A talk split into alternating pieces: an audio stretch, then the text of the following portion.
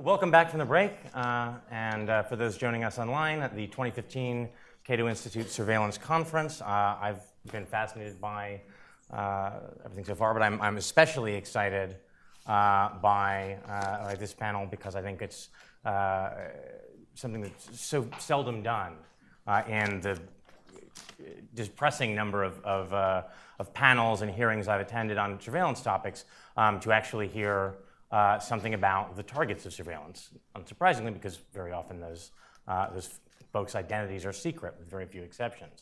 Um, we have with us today uh, Assia Boundaoui, from whom I have shamelessly stolen the title of this session.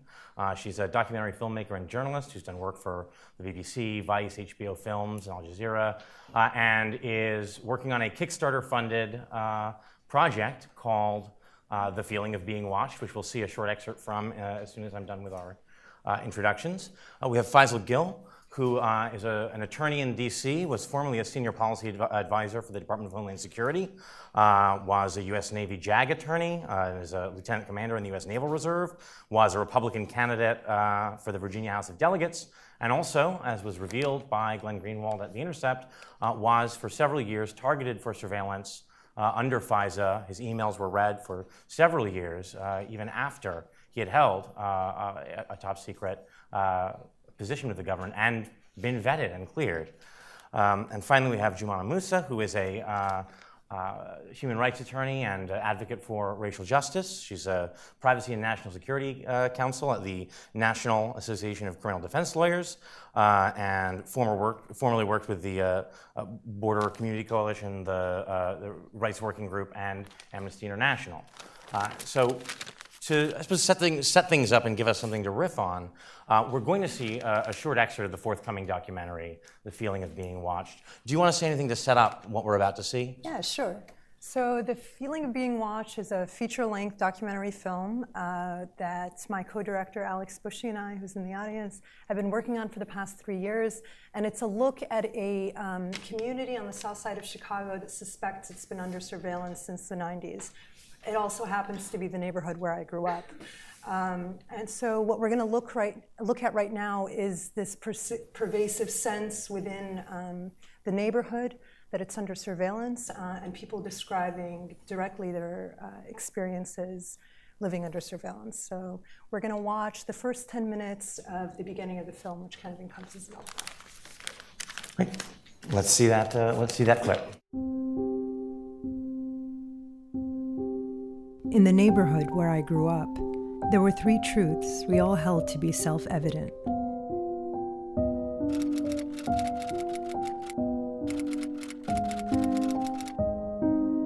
One, everyone's phone is tapped.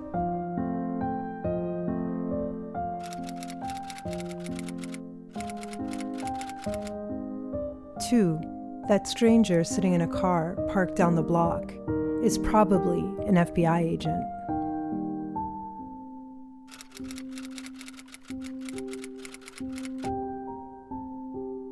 Three, that building that sells radio equipment just across the street from the mosque is really an FBI building.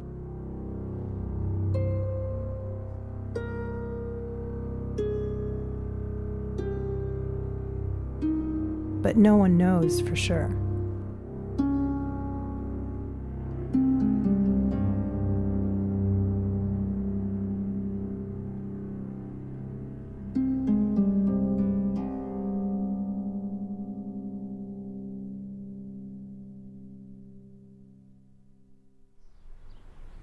Growing up, the kids in my neighborhood always joked about how paranoid our moms were. For me, it started in the early 90s when two FBI agents knocked on our door and asked to speak to my mom. You said they came and they sat here for one hour. What did you talk about for one hour? You know, you don't know them. How they, the same question you don't answer they will say another one and they enter the other the third one the fourth they make you they make you they make you confused. You start just saying stuff up they will pick. How about this name? This one he was my uh, my husband's friend. How is your relation with them ah talk about him. You know, maybe they will. You will say a name, and I mean, they will go to him, and he's innocent, and the disaster. You know that what they call it? The they put like a microphone or how do you call it? Bug. bug exactly. Each morning i will come and look under my table. So i will look and said no i didn't see nothing. The next day i will say maybe i didn't see it. I have to check again. I will just look said no. It's so small that i couldn't see it How do you know the times where maybe you were just being paranoid and times where really something was happening? No, excuse me, because everyone in the community was saying they came, they came, they came, they came. And people are staying from 7 o'clock to 10 o'clock doing what in the car? All this road uh, around the mosque, there is car there. So, come on, you know, we are not stupid, you know.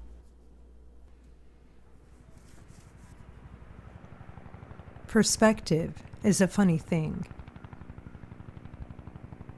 Depending on where you're standing, you see things differently.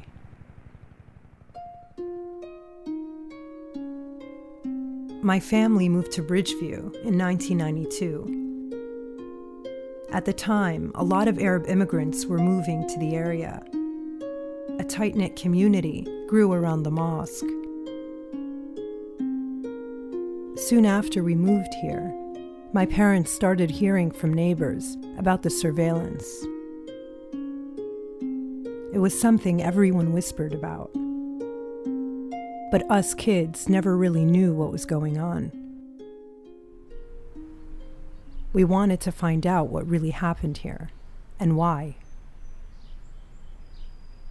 So, if we want to go and talk to some people mm-hmm in the neighborhood who have stories, who should we go to? Who are you going to send us to? I mean, many, يعني. Maybe these neighbors, all of them, they received these people, so Everyone has this. yeah, yeah. It's a lot of cars. even يعني ولو نغلط يقولوا لي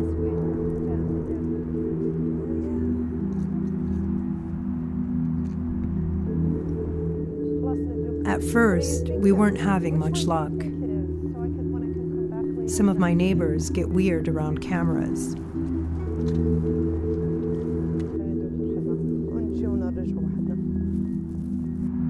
My mom suggested we go talk to some of the other housewives in the neighborhood.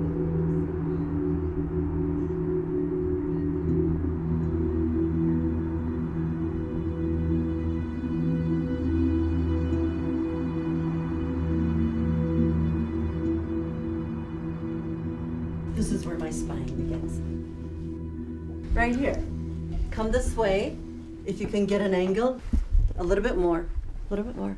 Yeah, right there. See? Now that the leaves fell off the bushes, it's visible. The whole corner. Yeah, right to the corner. So I just like right here. I just stand right here. And that damn car is always just parked right there. I want to take this, you know, and open it for you guys. I could see the cars, I could see where they're parking. First time we saw a car parked was the fall of 1990. There is a spot next to the stop sign over there. Whenever we went, we saw the car. And every time I went for the groceries, I saw the car. When I drop off the kids, I saw the car. You know, like uh, the guys, you know, hiding uh, themselves with the magazines. Teachers are the first arrivals in the morning. If you're driving into the neighborhood and there's already a car parked, I think we even might have named them, you know. you know, like said, oh, Joe is on duty today or something. The boys will say, like, Mom, don't say anything. The house has ears. And at the office, we, we laugh and we say, the office has ears.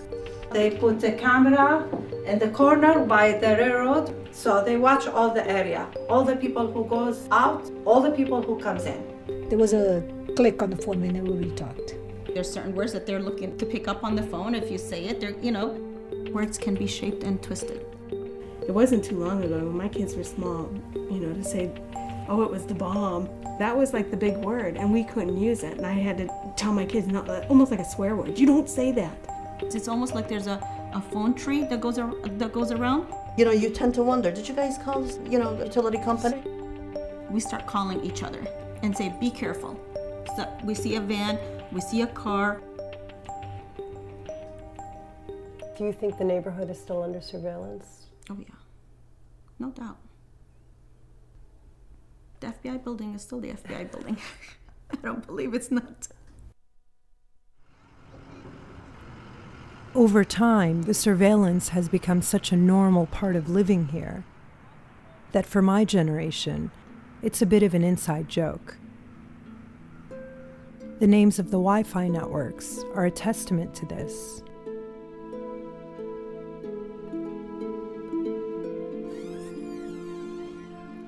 Miriam, my little sister's friend, who grew up next door, had a few stories for us. So I was sitting in a class once and we were doing introductions. It was the first day, and then the professor says, Explain or say, tell me something about your neighborhood in one word, and then explain it. And I said, Surveillance.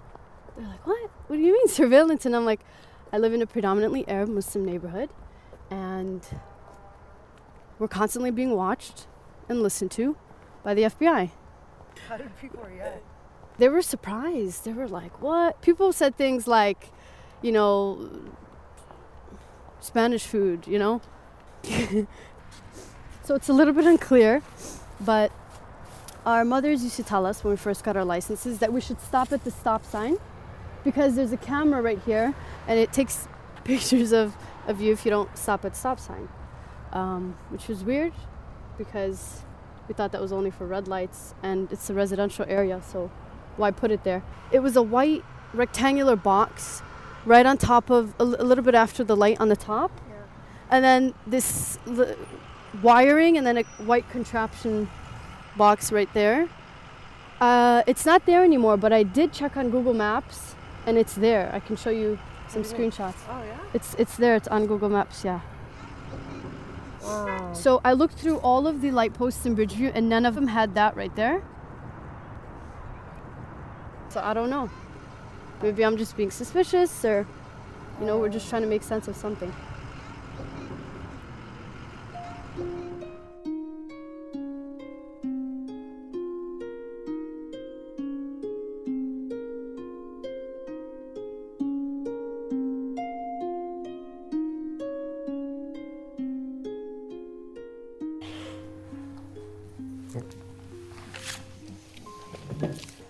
It's uh, so, no, uh, we should, I guess, just clarify for people so, so people don't think it's how weird that this entire community is paranoid. Um, right, this is not uh, something that uh, people were just imagining. You discovered that, in fact, there was uh, an FBI investigation of that, uh, of that community.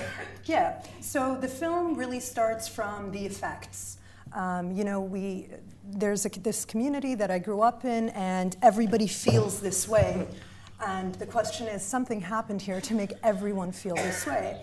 And so we start from the effects, and we start from um, how uh, it's impacted people, how people, how it's impacted the way people see the world uh, around them, and we go from there and trace it back to the causes. We're still in the middle of the film, and there's not that much I can tell you about the investigation, but I can tell you that we discovered that in 1993 the FBI opened um, one of the largest domestic counterterrorism investigations before 9 11. Uh, and it, uh, it was uh, largely focused on Bridgeview, Illinois, my neighborhood. So all of these are, you know, this is not just, um, all of this comes from somewhere, and the film starts here with this, with the neighborhood and the perspective from the neighborhood, and it traces it back. It's really a investigative um, story that looks into this actual FBI investigation, what it was about, and why it caused what it caused in this neighborhood. I mean, this reminds me a little bit in watching the, the people peering out windows. I remember the first time I, you know, despite being someone who's worked for a long time on surveillance issues, um, began feeling a, a, a, modicum of personal paranoia. Uh, about a month and a half before the first Snowden stories broke, I got a call from Glenn Greenwald saying, um, "We've got this source. We think it might be a big deal. Can you help us uh, think about some of the information we've gotten?" uh, and, and, and help us analyze it, contextualize it. Um, and I said, you know, sure, I'd be happy to. And as soon as I realized the magnitude of the, uh, of the leak, I began thinking, well, it's not inconceivable that uh, if this is really a, an authentic leak of this size, um, I, you know, someone could show up at my door with a subpoena saying, we want to look through your hard drive to try and uh, look at your communications with these reporters. Um, what reassured me, I thought, was, well, I work for the Cato Institute, and uh, that would look really terrible. So at least that will provide some modicum of, of shield. Um, but it's, it's, uh, it's fascinating to watch an entire community where that, that sense is a sort of permanent fact. Uh, is, is it your sense that um, beyond this kind of background sense of eeriness, that uh, this affects people's willingness to speak out politically, to organize?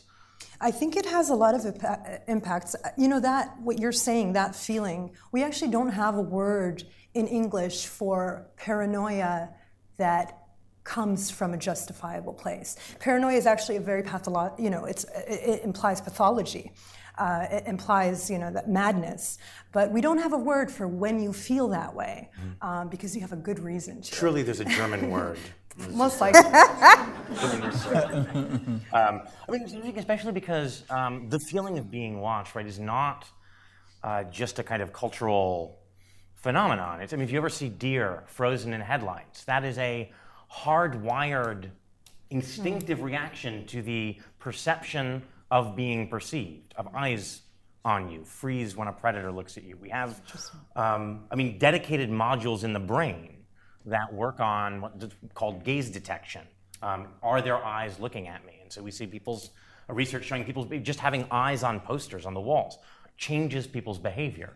Um, sometimes for the better. I mean, they don't litter, um, but it is something that consciously or not uh, influences their behavior. Someone who I think knows quite a lot about that is Faisal Gill, who also got a call from Glenn Greenwald, uh, I suppose, a little bit over a year ago now. A little bit over a year ago, yeah. Uh, and so tell me, tell me, I guess, give me I guess, a little bit of the background there and tell me what, uh, how, how that went, how you learned that you had been targeted. Well, I mean, as you said, I received a uh, call from Glenn Greenwald, and he said, "Are you Faisal Gill?" I said, "Yes, I am." He says, "I need to speak with you." I said, "Okay, what about?" I mean, obviously, by this time, you know, I'd heard of Glenn Greenwald. I knew who he was. I was a little bit surprised that he was uh, calling me. He said, "Well, I can't talk to you about it over the phone. I need to see you in person." and um, just our schedules, we decided to meet up in New York.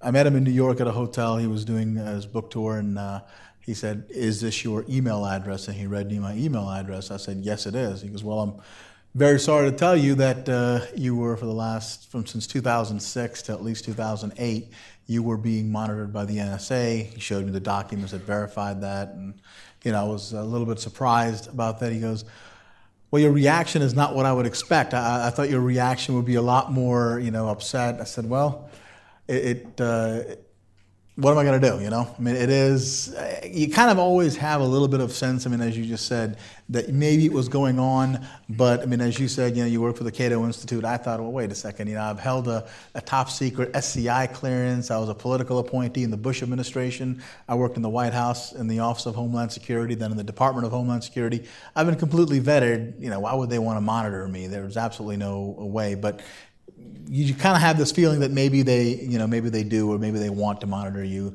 And uh, that's when he told me, he goes, "Well, we're doing a story, and uh, we're going to kind of do it about you as well, uh, since you have this uniqueness of being worked in the uh, working in the government and then coming out. And what is your uh, what are your thoughts on that?" I said, "Okay."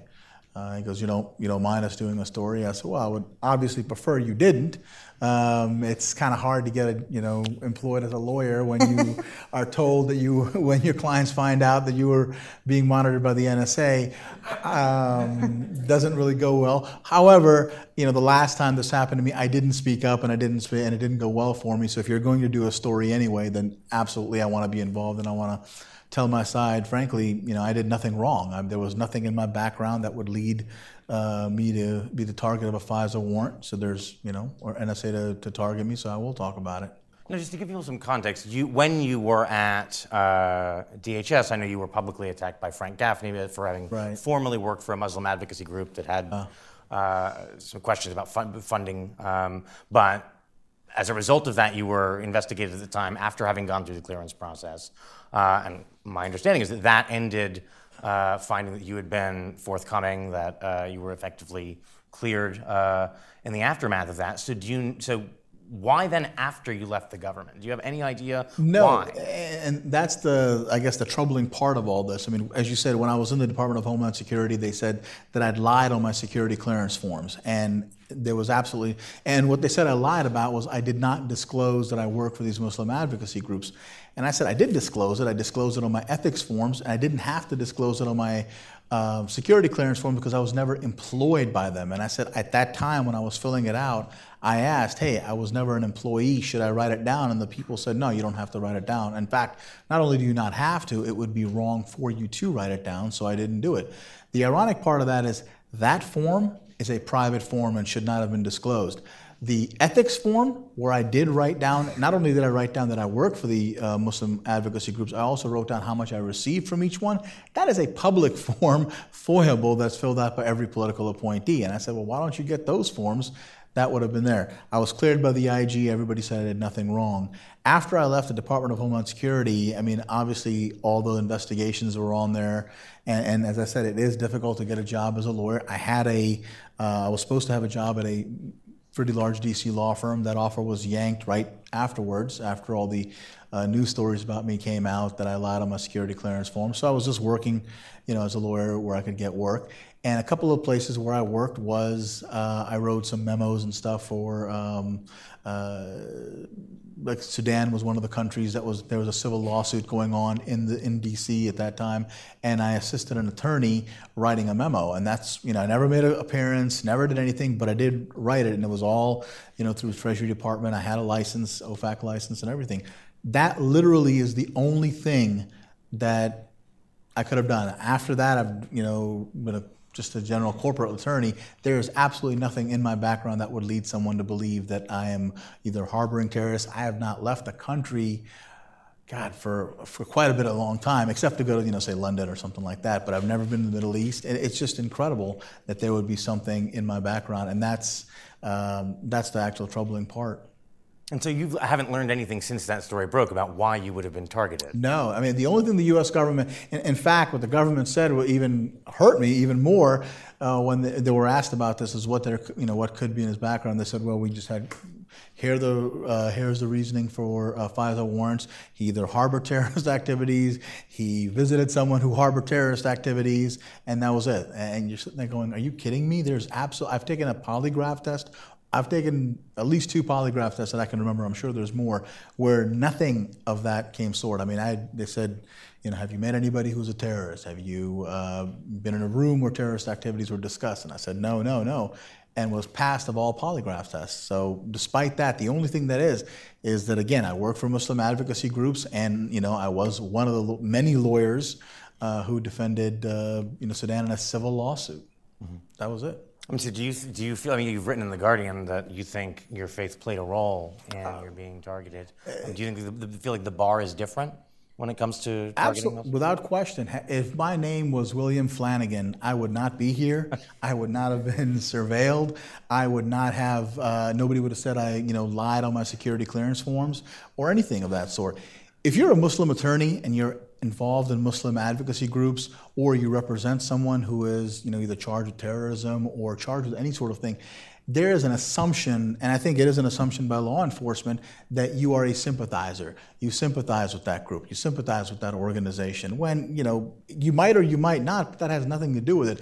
As a lawyer, you defend. You know, everybody deserves a defense. People who are in Boston right now, the Boston Marathon bombers, nobody ever said, "Well, the attorneys there, do they sympathize with what the Boston Marathon bombers did?" No. If it was me or somebody named Muhammad, I guarantee you that would have been the first lead story in just about every newspaper. Is that you know Muslim attorney? They, they would have been identified as that.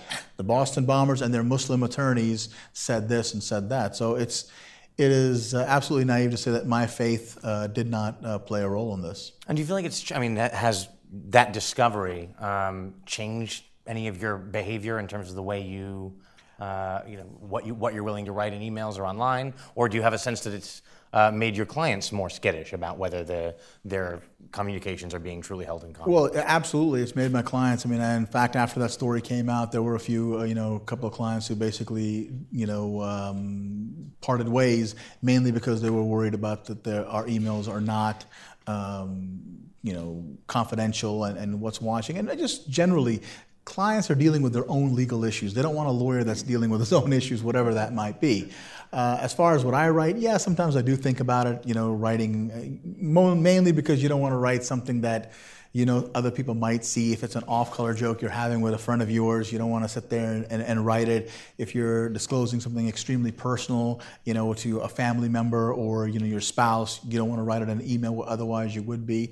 But the biggest effect that that's had is, you know, after the story about me came out, I received emails, Facebook messages, so many things, comments from other people saying, well, if you could be it, working for the Bush administration, being in the Navy, having a security clearance, then, you know, what hope do the rest of us have? And, you know, I was having uh, dinner with a friend of mine who works in Capitol Hill, and he said, You are crazy for being involved in organizations. I mean, he goes, I'm a ghost on the internet. I don't go to any events, I don't go to any place, I don't speak out. I go to work, and I just stay completely out of the limelight. And that's exactly what you need to do if you're a Muslim working in the government. And I just sat there thinking, How sad is that?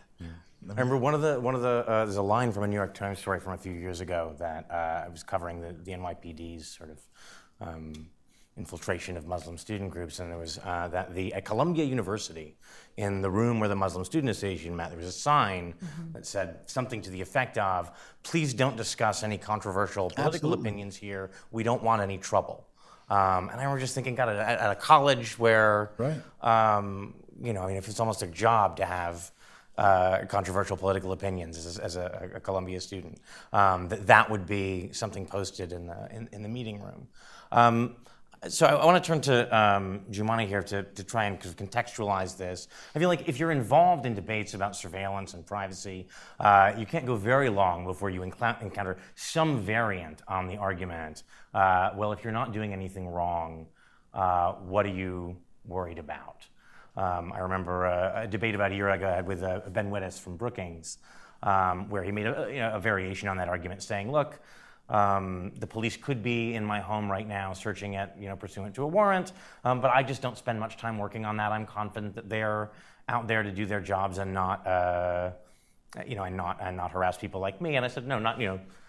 For me, I thought this was a, a sort of a check your privilege moment. Not people like you, probably Ben, um, but but that is that is you know I mean, a, a, way I think that it becomes possible to speak um, if you have the kind of privilege that lets you walk through a neighborhood without any kind of concern that uh, you know perhaps the police will pull me over for no reason. Perhaps I'll be frisked um, as a young man uh, who looks out of place in this neighborhood.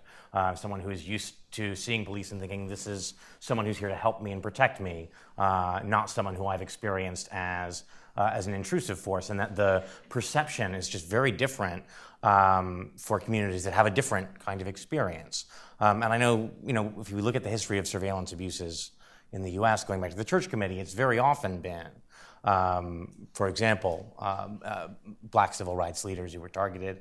Um, so I was wondering if you could you could sort of speak to uh, the history of surveillance and the and, and how you see surveillance being tar- targeting either Muslims or, or other groups um, that in, in, a way that may explain why uh, sometimes people who aren't doing anything wrong do feel like they have something to hide. Sure, I, I love that. I get the whole history of surveillance. Um, five minutes. I, you know, I think it's what's important to remember if we look at sort of this whole history of surveillance is it didn't start even, you know, with the civil rights movement. It's really been a long-term project in the United States to control communities of color and to effectively quash dissent that challenge power structures. And so I say it goes back, it goes back as long as you people have been here. And so if you look at even the project of enslaving Africans and bringing them to the United States, um, you know, there was things that I think people forget about. Things like there was a free Negro registry. What that meant is in the early 1800s, if you were in Virginia, you could stop any non-white person and ask for their papers to see if they're allowed to be walking around. So national ID card, I know that was something that was a big issue post 9/11. People said, "Oh, we can't have a national ID card." Um, you know, people had to have ID cards. Again, if you were a person of color, not if you were a white person. Um, I think you know you can look sort of through history what happens after slavery, right? So now you know we don't have slavery anymore. We have black codes, which effectively controlled how black people could operate, what they you know what kind of property they could own, how they could move about. We had things called vagrancy laws, which was a way to basically re-enslave people without calling it slavery. So if you didn't have a job and you were loitering or vagrant, you could be arrested, and then once you were arrested, you could be sentenced to then work. Um, so it's sort of a, the the back end way of of controlling the community. And I think you know as you sort of move forward through history, um, the Alien Registration Act, where anybody who was not a citizen had to be uh, fingerprinted and, and registered. Um, and it's also just to sort of footnote that at, there was a point in the late, I think it was like 1790, where it, it, was defined you had to be white to be a citizen. So you had the Alien Registry Act. You had, you know, sort of the really visible ways in which communities were targeted, like Japanese internment. Um, I think we all know what that was about, but I think that there's sort of the flip side to that, where obviously we, as the United States, this country fought against the Nazis in Germany. Well, there was the Bund here in the United States, a whole group of Germans that were, you know, vehemently supporting the Nazis and, and spouting Nazi rhetoric right here in the United States, and they certainly weren't rounded up and they weren't interned. And so, you know, again, this sort of idea of collective guilt usually lies at the feet of communities of color and not necessarily white communities, right? White shooters we see these days are these lone wolves, these outliers, somebody who had emotional issues. Um, you know, if there's a Muslim shooter, it's a terrorist. If there's a black shooter, so you know, I mean, I think these things have manifested over time, and it's important to remember. Uh, certainly, when you saw the civil rights movement, it was it was definitely a threat to the power structure. There was, and you know, the history of the infiltration of the groups. It's not just spying on Martin Luther King, but all of the groups. It's not something that stopped. You know, we saw this post 9/11 where they weren't even just spying on people who might they might be afraid were terrorists. They were spying on anti-death penalty groups. They were spying on uh, anti-war groups in the 80s. They were spying on anti-apartheid groups. There was, you know, the, the United States has been involved in this enterprise pretty much as long as it's been around. And I think, you know, what's interesting to me, just even in listening to the two of you, um, you know, I've said it before. I've said it to people when you know it was first revealed that the United States might be listening to people's phone calls. Um, you know, I'm an Arab Muslim in our community. Everyone was like, yeah, welcome.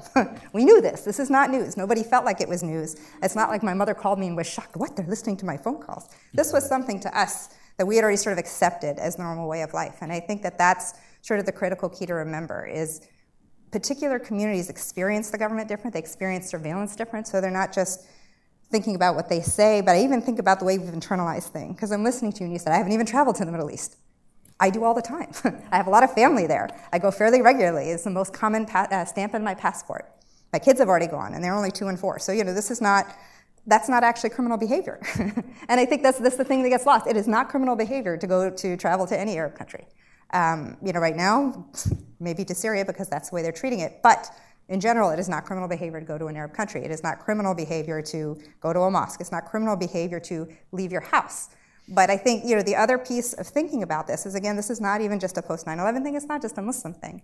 I think it's important to look at also the way the criminal justice system has evolved, which is a huge tool of surveillance, and not just in the sense of what happens before someone gets arrested. I think there's that very present surveillance every day in communities of color, particularly low-income communities of color, but it affects pretty much anybody of color in terms of the way that they interact with the police. But I think that other thing that's important to remember is there's also a whole series of things that happens to you if you've been in jail and once you come out of jail and the way you exist. So before you go into jail, and I'll tell you a story, I, I was talking to a woman who lived in New York.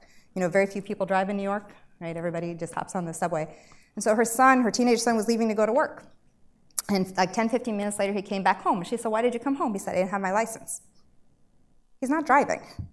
He was not driving. But he was very aware of the fact that he might be stopped, he might be frisked, he might be asked about why was he in this neighborhood, why does he belong here. That is not something that you know people with a certain amount of privilege have to think about. They don't think about, oh, I've left the house without my license as I go walk down to take the metro. Because you don't need it. You don't need it. you don't need it. I just feel like I have to say it a couple of times because I think sometimes we forget. So you're already immediately treated as suspect. You get into the system, and what is your experience when you get out of the system? Well, if you're in Virginia and committed a violent felony, you can't have a driver's license. So if you're in this area, you get on Metro, you have a SmarTrip card. You're tracked everywhere because you have no other option. I mean, you could pay for the paper card, but now you're just out of jail. You might not have the money to spend an extra dollar on, you know, each way as they charge you in Metro. Um, so there's just all these ways in which, you know, it's not just the actual tracking, right? But some people come out and they're on ankle bracelets, they're on house arrest, they are uh, having to check in with a parole officer. They can't drink, even if they're over 21, and it's legal behavior. You can't drink. Um, the issue with the car, by the way, again, it's not because you, you know, are guilty of vehicular manslaughter or DWI or something like that.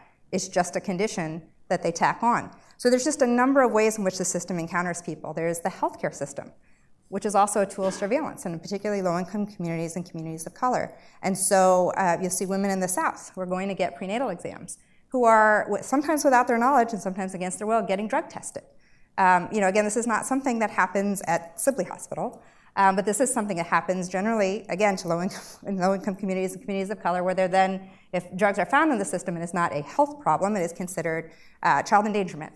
They're now criminalized, right? So maybe someone is dealing with addiction, but rather than being seen as someone dealing with addiction, they're being criminalized. Um, rather than when the heroin epidemics hit largely white areas, it becomes a public health concern.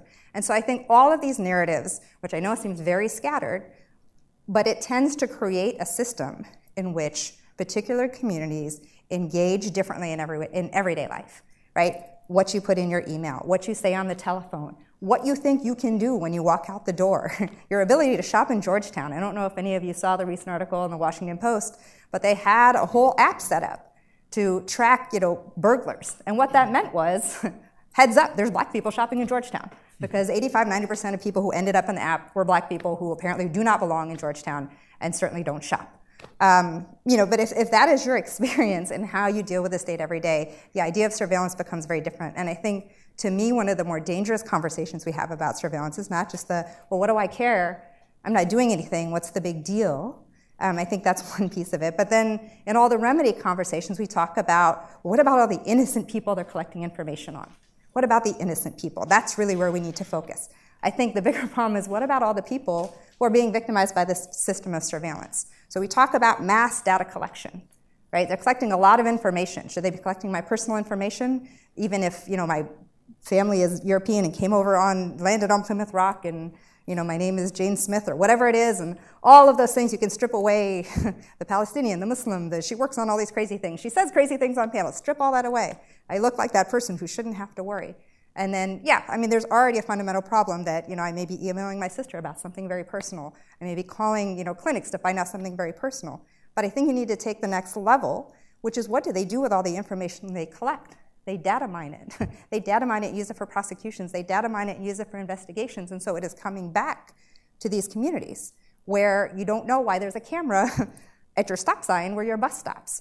Or, you know, you don't feel like you can travel to the Middle East or you know all the things that go along with that. You don't feel like you can shop in Georgetown, um, you know, without having to protect yourself. You know, the, so, the, this, is, I think the in a way what we're talking about here is is the idea of insecurity, and this uh, suggests to kind of a connection maybe with uh, Laura Donohue's remarks earlier. Um, you know, we, we tend to read the, the word secure security is in the Fourth Amendment. It's not the right just to be free from unreasonable searches. It's the right to be secure against unreasonable searches. And modern jurisprudence tends to sort of treat that as a rhetorical flourish, not as something that had real meaning. But if you look at, for example, James Otis's writing at the time, one of the things he said to condemning the general warrant is, um, is that since these were installed and since this uh, uh, uh, came into wide use, every freeholder in the land feels himself less secure than before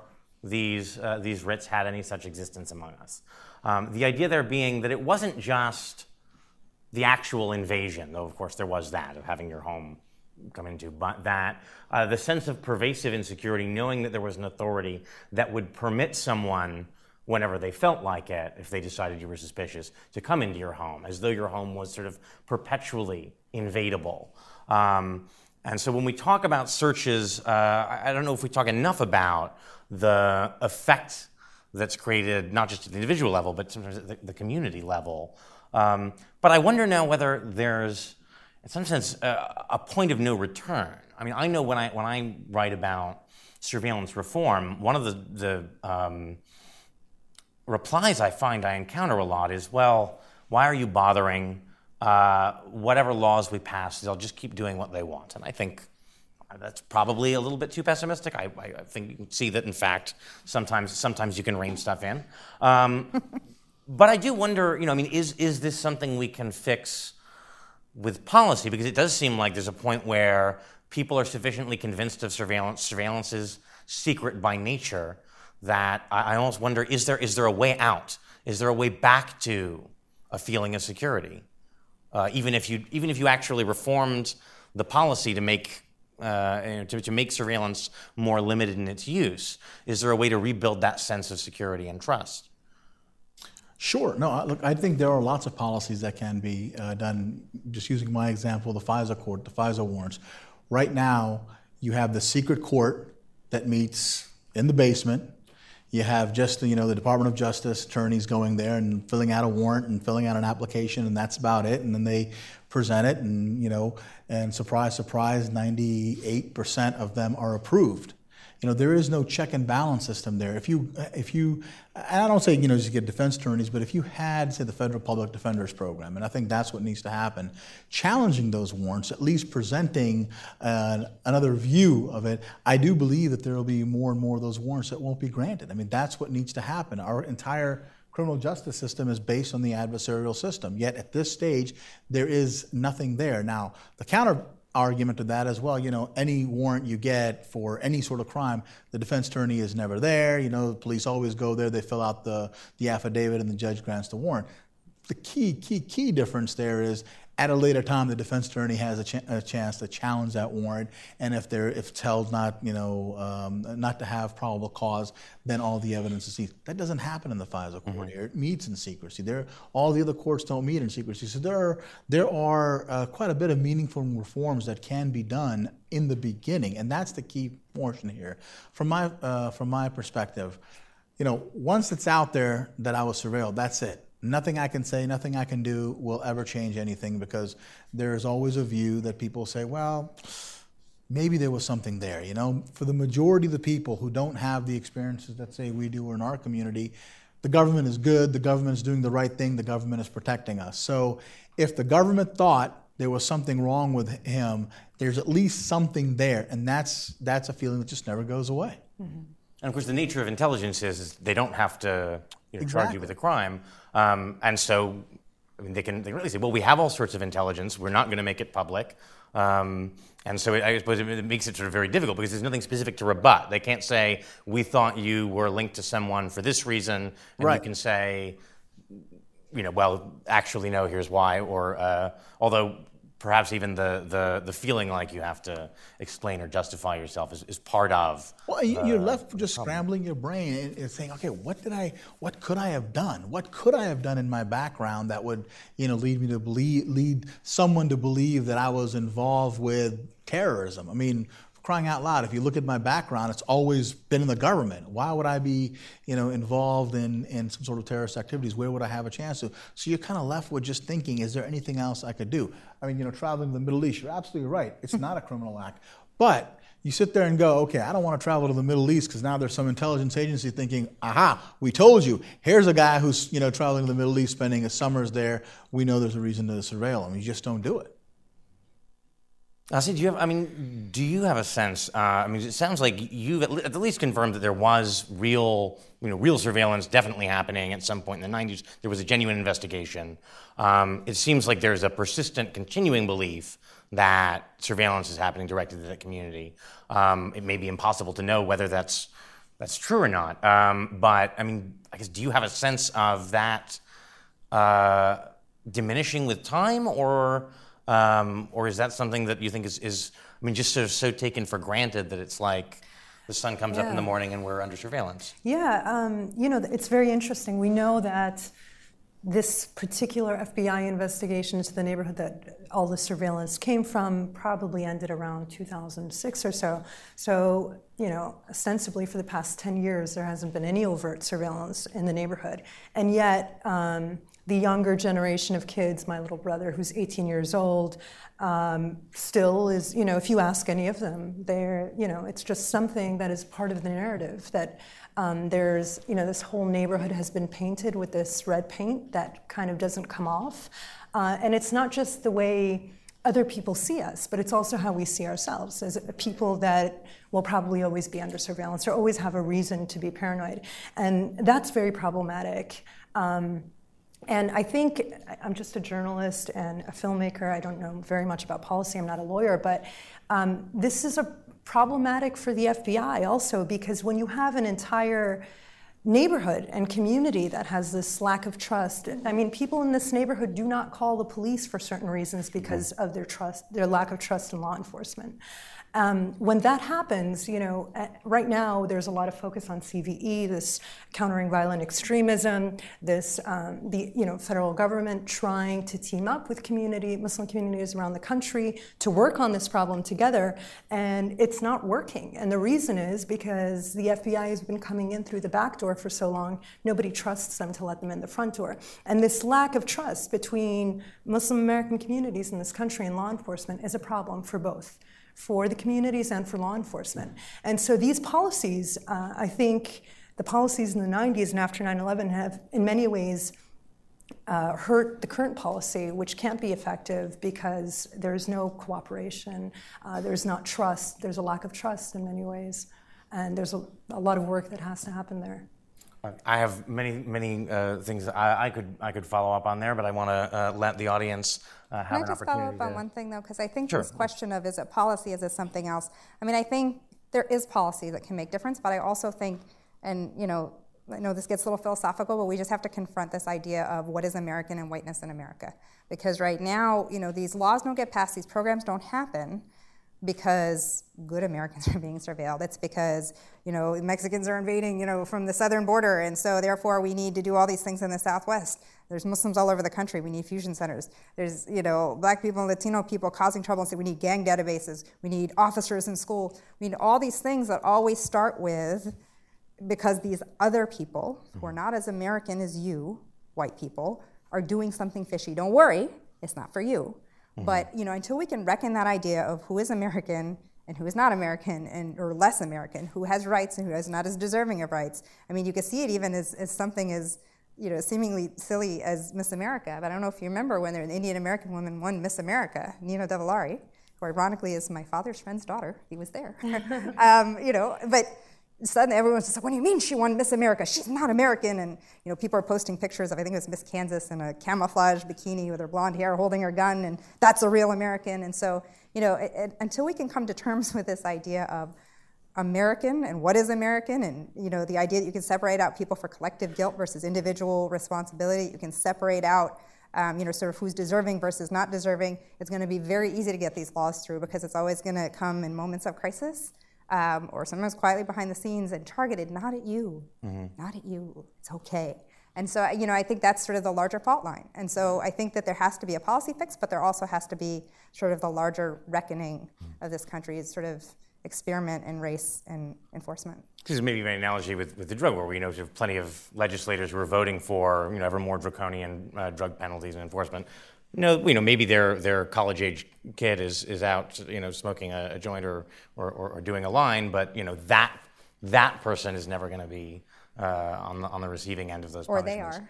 Right? Uh, uh, so someone else is the one who's going to be punished. It's not my kid. Um, so let's let's actually turn to the audience now and see if we have uh, some questions. My colleague John Mueller there uh, is is uh, in the back. Yeah, I'd like to put in a word for another victimized group, which is the taxpayer.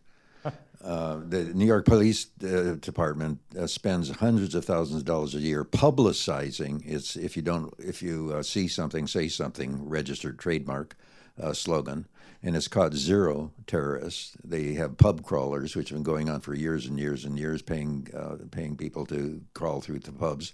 Have found nothing. Uh, in other words, a total waste of money, effectively. The 215 program has had essentially the NSA 215 program has basically come up with nothing. And so, what outrages me as a non Muslim is that I'm paying for this nonsense. Uh, and you might, it's not nearly as bad as obviously being victimized in the more direct sense, but it seems to be that ought to be built into the equation somewhere along the line. Actually, let's uh, just follow up on that a little bit. I mean, I remember uh, being in New York a little while back and seeing on the subway they have those uh, those uh, uh, you know ads saying last year 15,000, 20,000 people saw something and said something, calling in this line to report whatever suspicious activity. Uh, and I was like, well, they don't, t- they don't tell you how many of those times it was something.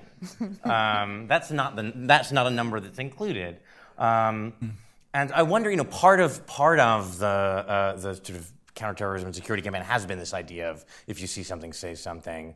Um, I have to imagine that much like the, the app in Georgetown that uh, uh, you were discussing, Mhm. um, that's got to disproportionately lead to- to a flood of information coming in. You know, I saw someone with a burqa in my neighborhood. Um, Saw guys with beards, dark skinned guys with beards taking pictures of a water Talking funny, aquifer, yeah. which is actually one of the reports. I mean, is this, is this? I wonder if this is something. I don't know how engaged you guys are in, in uh, guess, the kind of groups that would get complaints about this. But I mean, do you have a sense that uh, that people in these communities are getting visits based on this sort of spurious stuff? People have. Yeah, I mean, I, I've received calls from uh, many folks who say, "Hey, I've gotten visits from the FBI. What should I do?" Uh, And it's always, you know, they were asking a question about a person they saw or somebody having a, a you know, a conversation of, of that was completely innocuous.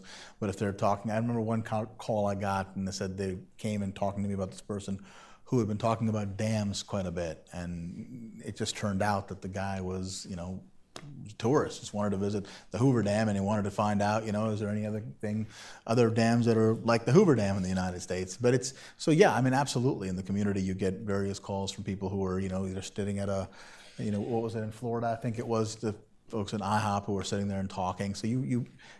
Community is definitely getting quite a bit of visits, and, and again, uh, it would be very interesting to see how many of those things do actually lead to something, which I, I don't Get think many do. ejected off the plane for talking about airplane Absolutely. safety while being Yeah. Muslim. I mean, there's, you know, the lists go on. People have been deported. Although one of the things you found was, you know, perhaps the, the part of the reason we don't have a sense that this is a, a pervasive problem is that when you went to ask people, you know, do you feel like you're being unfairly targeted or surveilled, they didn't want to. I mean, they were worried about sticking their heads out. Well, Um, yeah, I mean that's that's one of the effects that people, you know, people who have been in this neighborhood and particularly watched for 20 years are very uncomfortable around cameras and you know uh, very uncomfortable talking openly about what happened. A lot of people say you know it's it's over it's something that happened then and why dig it up again? Why make an issue about it? Things have kind of settled. Why are you talking about this now? And the and the idea is that this was a part of our history. This was part of our american experience. This was an american experience and it's something that ought to be talked about. And still in my neighborhood it's kind of like you know something you talk about in whispers. It's not something you talk about out loud. And, and the idea is that talking out loud about this, it kind of dispel, uh, dispels the sense of shame, I think, that a lot of our immigrants' parents had when they were visited by the FBI. And this is something that was really prevalent in my neighborhood. If the FBI came to your house, you were super embarrassed about it. You didn't tell anybody else. It was something you kept quiet about. And the idea is that no, we should speak out about these. This is not something we should stay quiet about. And talking about it kind of dispels this fear that, that keeps it going, you know, that keeps it um, the way it is right now. Uh, other questions in, uh, in the back there?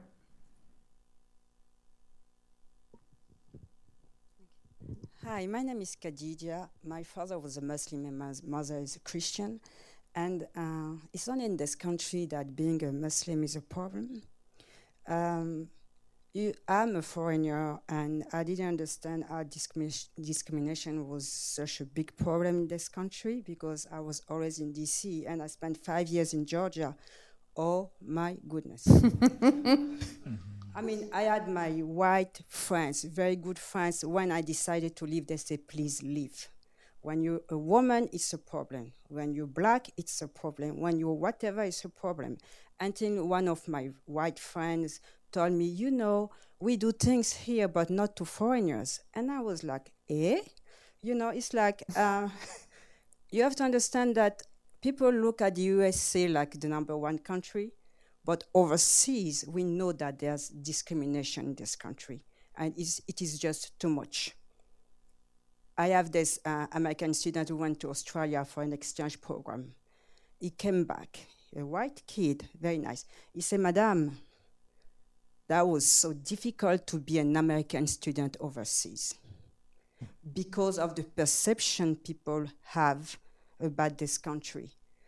Whatever you're saying, people already know that. It's just a little bit too much. I think that is a problem of privileges, and is policies cannot change it unless people want to change their mindset. You can do whatever it has. It's not just Muslims, it's just the way it is. I think you can do it, but it's going to be a long, long road. Okay, thank you. So let's, I I guess, actually riffing on the uh, the international aspect there, because she she touched on this idea of international perception, uh, and I wonder to what extent. Um, is, I mean, you talked about visiting the Middle East, but uh, to what extent either um, you think uh, people in Arab or Muslim communities in the U.S. either become anxious about having too much contact with relatives and friends abroad, and the extent to which uh, people abroad um, feel more anxious about communicating uh, with, with friends and relatives in the U.S., either because they uh, are not, not confident those, those communications are secure or, or for other reasons.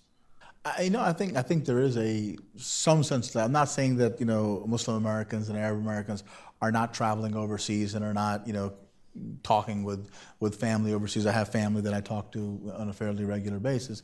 However, some institutions have. I mean, I, I do get calls uh, from uh, mosques in various communities, you know, who if they do fundraising and they're very mindful of where the money is coming from. And there, again, there is nothing illegal about for a mosque to get money from overseas or an overseas place, um, you know, for something that they're doing.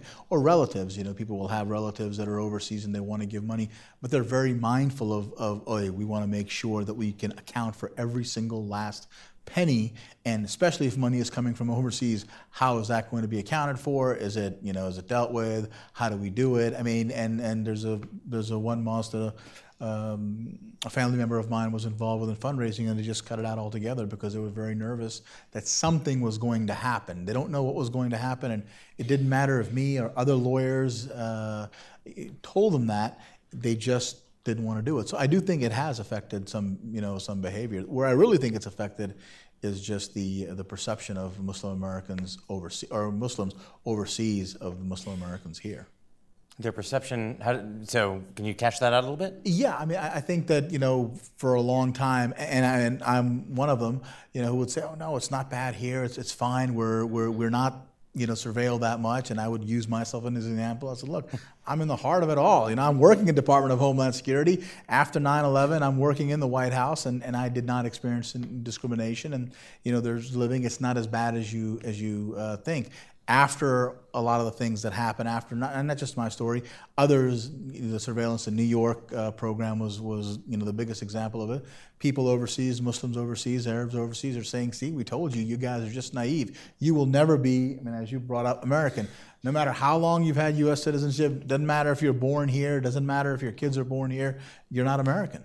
And I think just to piggyback on that, I think we sort of forget, you know, we're talking about Snowden revelations, but I think we're forgetting what the direct aftermath of 9 11 was like, which was literally people disappearing from homes, homes being raided, people getting taken into custody, any immigration reason they could find, being put in detention facilities, and their family going to that detention facility being told, I'm sorry, we have no record of that person here, even though they had gotten a letter from that facility saying, you know, I'm in Metropolitan Detention Center. Um, you know, I think we're forgetting about NSEERS, which is the National security entry and exit registry system, which required people in present in the United States to go in and register on certain days if you were from certain countries. Um, curiously enough, almost the majority countries and North Korea, because there's tons of immigrants from North Korea in the United States. So, and, and literally people going to register as they were told they had to, um, and then being taken into custody, not coming home, being stuffed into jail cells. The things like there was actually something called the October Plan around the second Bush election, where in the months right before the election, you want to talk about quashing political speech, um, you know, people had visits for interviews from the FBI, and they were going into Arab and Muslim neighborhoods, South Asian neighborhoods, to interview people. Um, you know, there's a lot of, of both sort of immediately frightening things, and there is a lot of you know, other types of tactics that would call dissent. And like I said, though, I think it's important to remember this is not just a Muslim experience. A Muslim experience is sort of, you know, another experience to add to all the experiences of communities of color in the United States. And I think if you're in the Southwest and you're a Latino person, you are used to roving checkpoints, set checkpoints, border patrol checkpoints, being stopped if you're going through the border crossings, which a lot of people do because they have family in Mexico and they go back and forth. If you're in Otay Mesa, you're now subject to facial recognition, iris scans. These things are have gotten to be very normalized for particular communities, and so it's gotten far enough that you know again you say checkpoints in the United States. Yes, absolutely, fixed checkpoints in the interior, manned by Border Patrol. Where if you're going to go down that highway, you're going through the checkpoint. If they're going to stop and question you, you know probably you look Latino or otherwise somehow not American, um, you know which translates to not white. And things happen, such as just recently. Uh, this was in New Mexico, I believe. Someone was going through a checkpoint to go to his daughter's soccer game because you can't get there without going through the checkpoint and uh, I don't I don't know if they had a license plate reader. They came back and told him that they were taking him into custody because his registration was suspended because he had some unpaid parking ticket. He didn't even get the notice of that ticket till a few days later. It showed up at his house that his, his registration was suspended. So if you can imagine that this becomes part of your normal life, where you are, you know, you have to go out, go through checkpoints. You have to know about things before you're even told, you know, that might get you stopped and arrested, where it's really beginning you know, the idea of the surveillance state is not just the theoretical of is your metadata being captured, is your email being captured, but your ability to move around in your neighborhood, where you live, to do everyday things, to go to the store, to go shopping, to go to your daughter's soccer game, to go pick up your kids from school, to do whatever normal life requires, has extra barriers and extra layers of difficulty and could end you up, you know, you could end up being um, beaten, arrested, detained, deported because you're trying to go through sort of and operate in everyday life. And I think that's that's the um, just sort of the logical conclusion of where all this goes. It's not just sort of a mythical reality, but it is the actual lived experience of a lot of communities, and it's not it's not one that's contained. There's obviously a lot there. We could do another hour easily, but I'm afraid we've uh, reached the end of our allotted time for this panel. So please join me in thanking uh, thanking our panel.